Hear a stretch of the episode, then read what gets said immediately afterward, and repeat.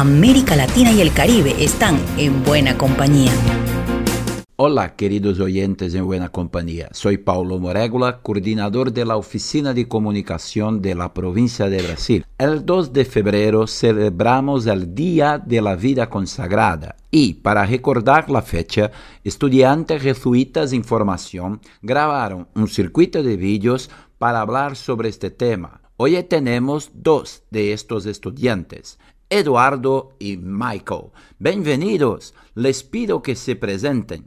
Hola Paulo, hola a todos. Yo me llamo Eduardo, yo tengo 31 años, soy jesuita hace 6 años. Eh, estoy en el último año de los estudios de filosofía en la Facultad de Filosofía y Teología de los jesuitas en la ciudad de Belo Horizonte. Y yo soy eh, de una pequeña, pequeña ciudad de São Paulo llamada Piracaya. Muchas gracias por la invitación. Bueno, yo soy Michael Martínez, soy jesuita en formación aquí en, la teología en Belo Horizonte, Brasil. Estoy en el segundo año y, soy de la provincia de las Antillas, que es Cuba, República Dominicana y Miami.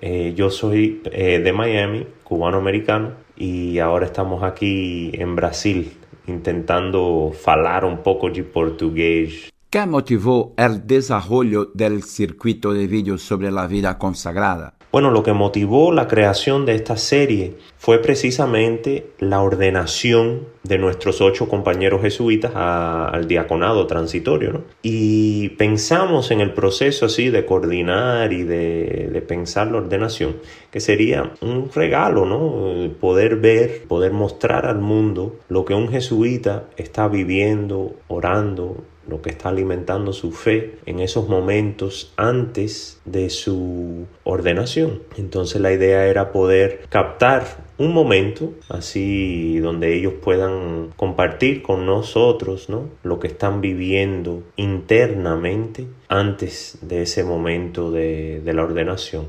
Y es importante reconocer que, que el hermano Berguiño el hermano Luxemburg, eh, tuvo un papel muy grande en todo este proceso de la creación de los videos. Inclusive él fue el que editó los videos y, tenemos que dar el crédito al hermano que él es muy humilde y no va a querer, no va a querer que lo reconozcan, pero mm, eh, los videos no serían igual si no fuera por el, el toque, ¿no? El, la creatividad de Berguiño. Así que, obrigado, Berguiño. Bueno, por ocasión de la pandemia, el CIF, que es el Centro Internacional de Formación de Teología acá en Belo Horizonte, eh, ha transmitido la ordenación diaconal en Brasil desde 2020.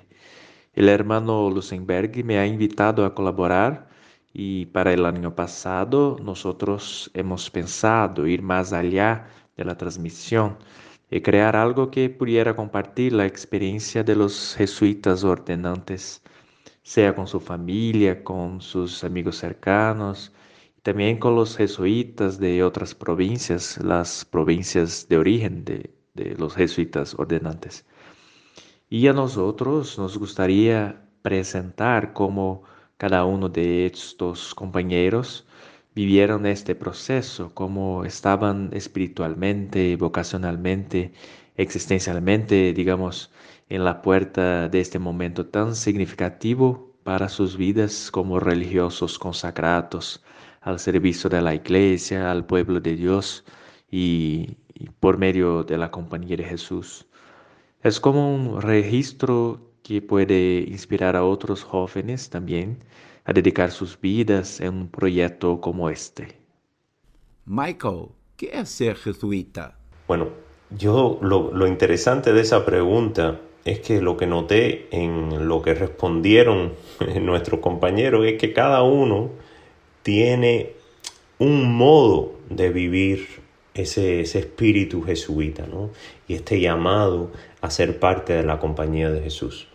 En el caso mío, eh, unidos en esta espiritualidad ignaciana, unidos a la misma experiencia de Jesús en los ejercicios espirituales, creo que para mí ser jesuita eh, se capta en una imagen.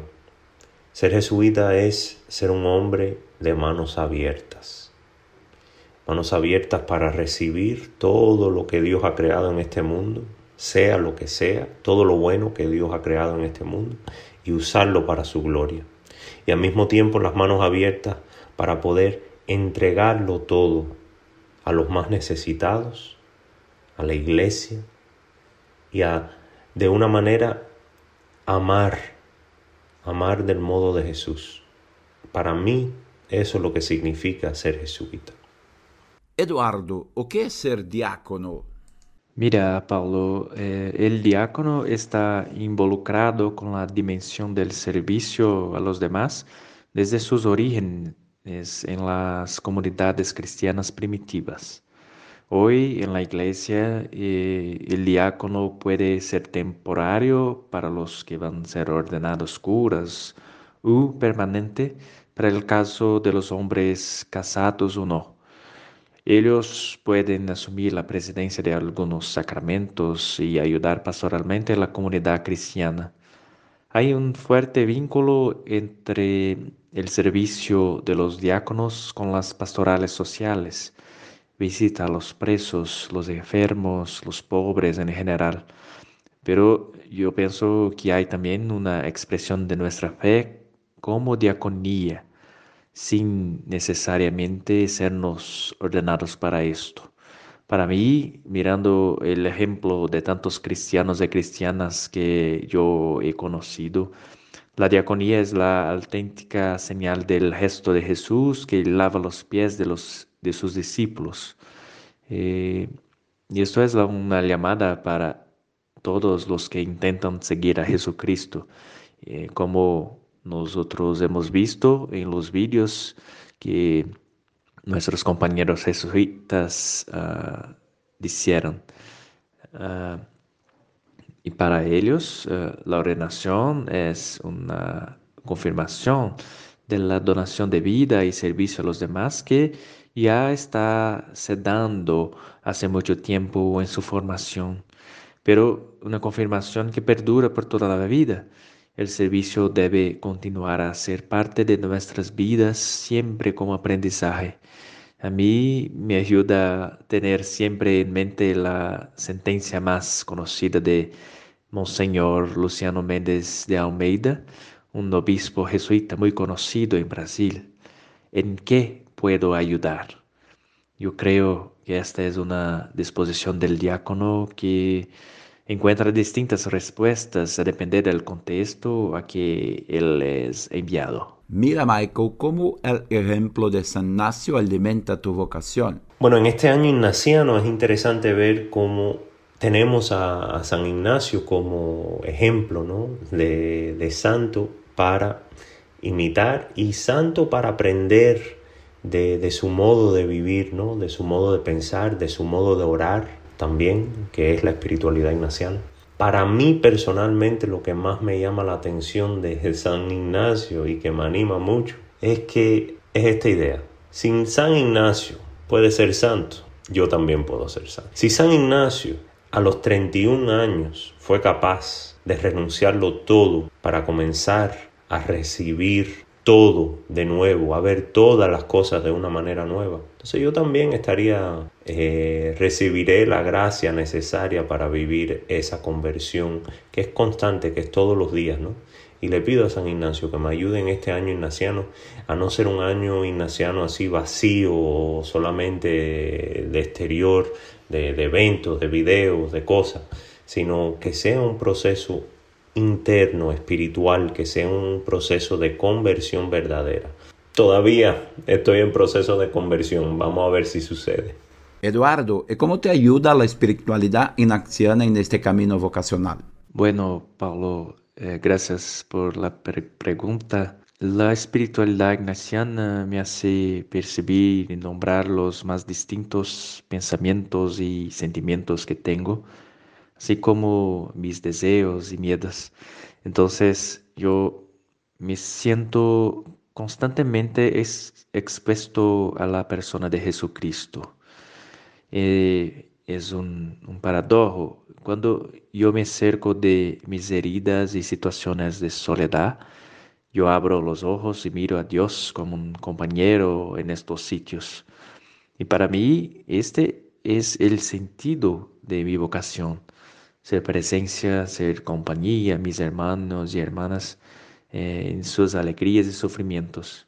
La, la espiritualidad ignaciana me lanza a un proceso de humanización y a un desnudarme de mis proyectos de autosuficiencia para sentirme persona pecadora, pero perdonada, amada y, y amada, a sentirme hijo de Dios, mas también como hermano de otros hijos y hijas de Dios únicos y únicas.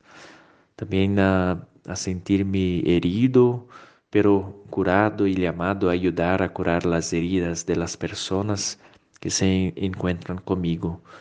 Entonces, la espiritualidad ignaciana me hace vivir el presente con la constante memoria de lo, de lo que el Señor ha hecho por mí, por simples gratuidad y amor, para mirar el futuro con más esperanza, pero no solo y, y sin con, con compañía. Los vídeos también tratan sobre una reflexión la palabra de Dios en mi vida. Bueno, una palabra del, de las escrituras y aquí en la teología una de las cosas que, que más me, me, está así llenando de vida es poder estudiar directamente las escrituras, ¿no? las sagradas escrituras en la Biblia. Y un pasaje que, leí recientemente estudiando la carta de Santiago y todos los que están oyendo les recomiendo escuchar, eh, leer esa carta es una joya escondida en la Biblia y no es muy larga. Se puede leer en 15 minutos. Es fascinante y es muy poderosa. Y hay una línea ahí que creo que para mí capta bien lo que es la vida religiosa y este llamado a vivir nuestra religión católica, nuestra fe católica. Y es Santiago, la carta de Santiago, capítulo 1, versículo 27. Y dice así, la religión verdadera y perfecta ante Dios nuestro Padre consiste en esto, ayudar a los huérfanos y a las viudas en sus necesidades y no contaminarse con la corrupción de este mundo. ¿Qué me quiere decir esta frase hoy? Que mi vida religiosa no puede ser solamente de ritos exteriores, sino que esos ritos exteriores, las liturgías, las oraciones, todo lo que se vive así, que se puede ver eh, y palpar externamente, tiene que estar vinculado con una vivencia interna y una vivencia verdadera que me lleva a los más necesitados, que me lleva a salir de mi propio amor, querer e interés. Y es un proceso, no es algo que nace así naturalmente a veces.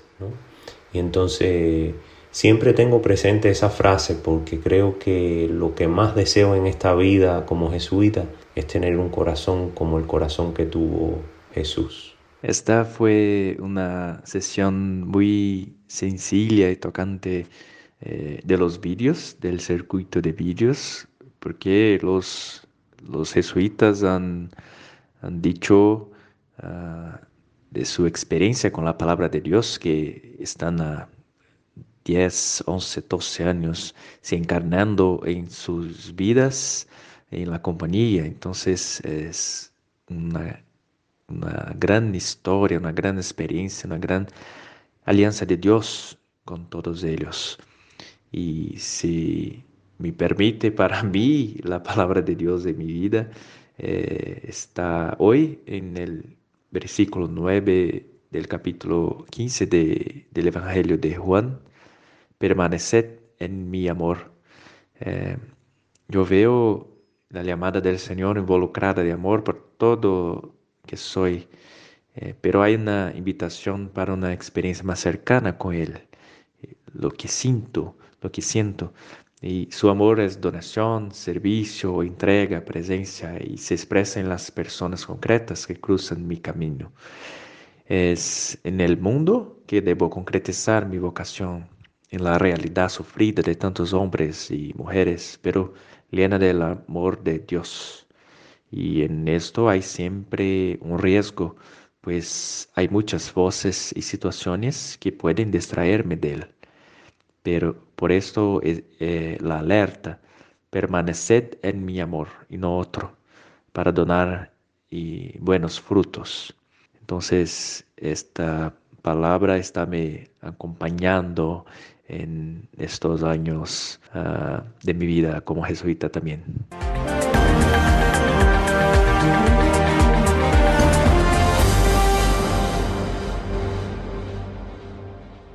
Muchas gracias por su participación. Abrazos fraternos, Michael y Eduardo. Y todos seguimos en buena compañía. América Latina y el Caribe están en buena compañía.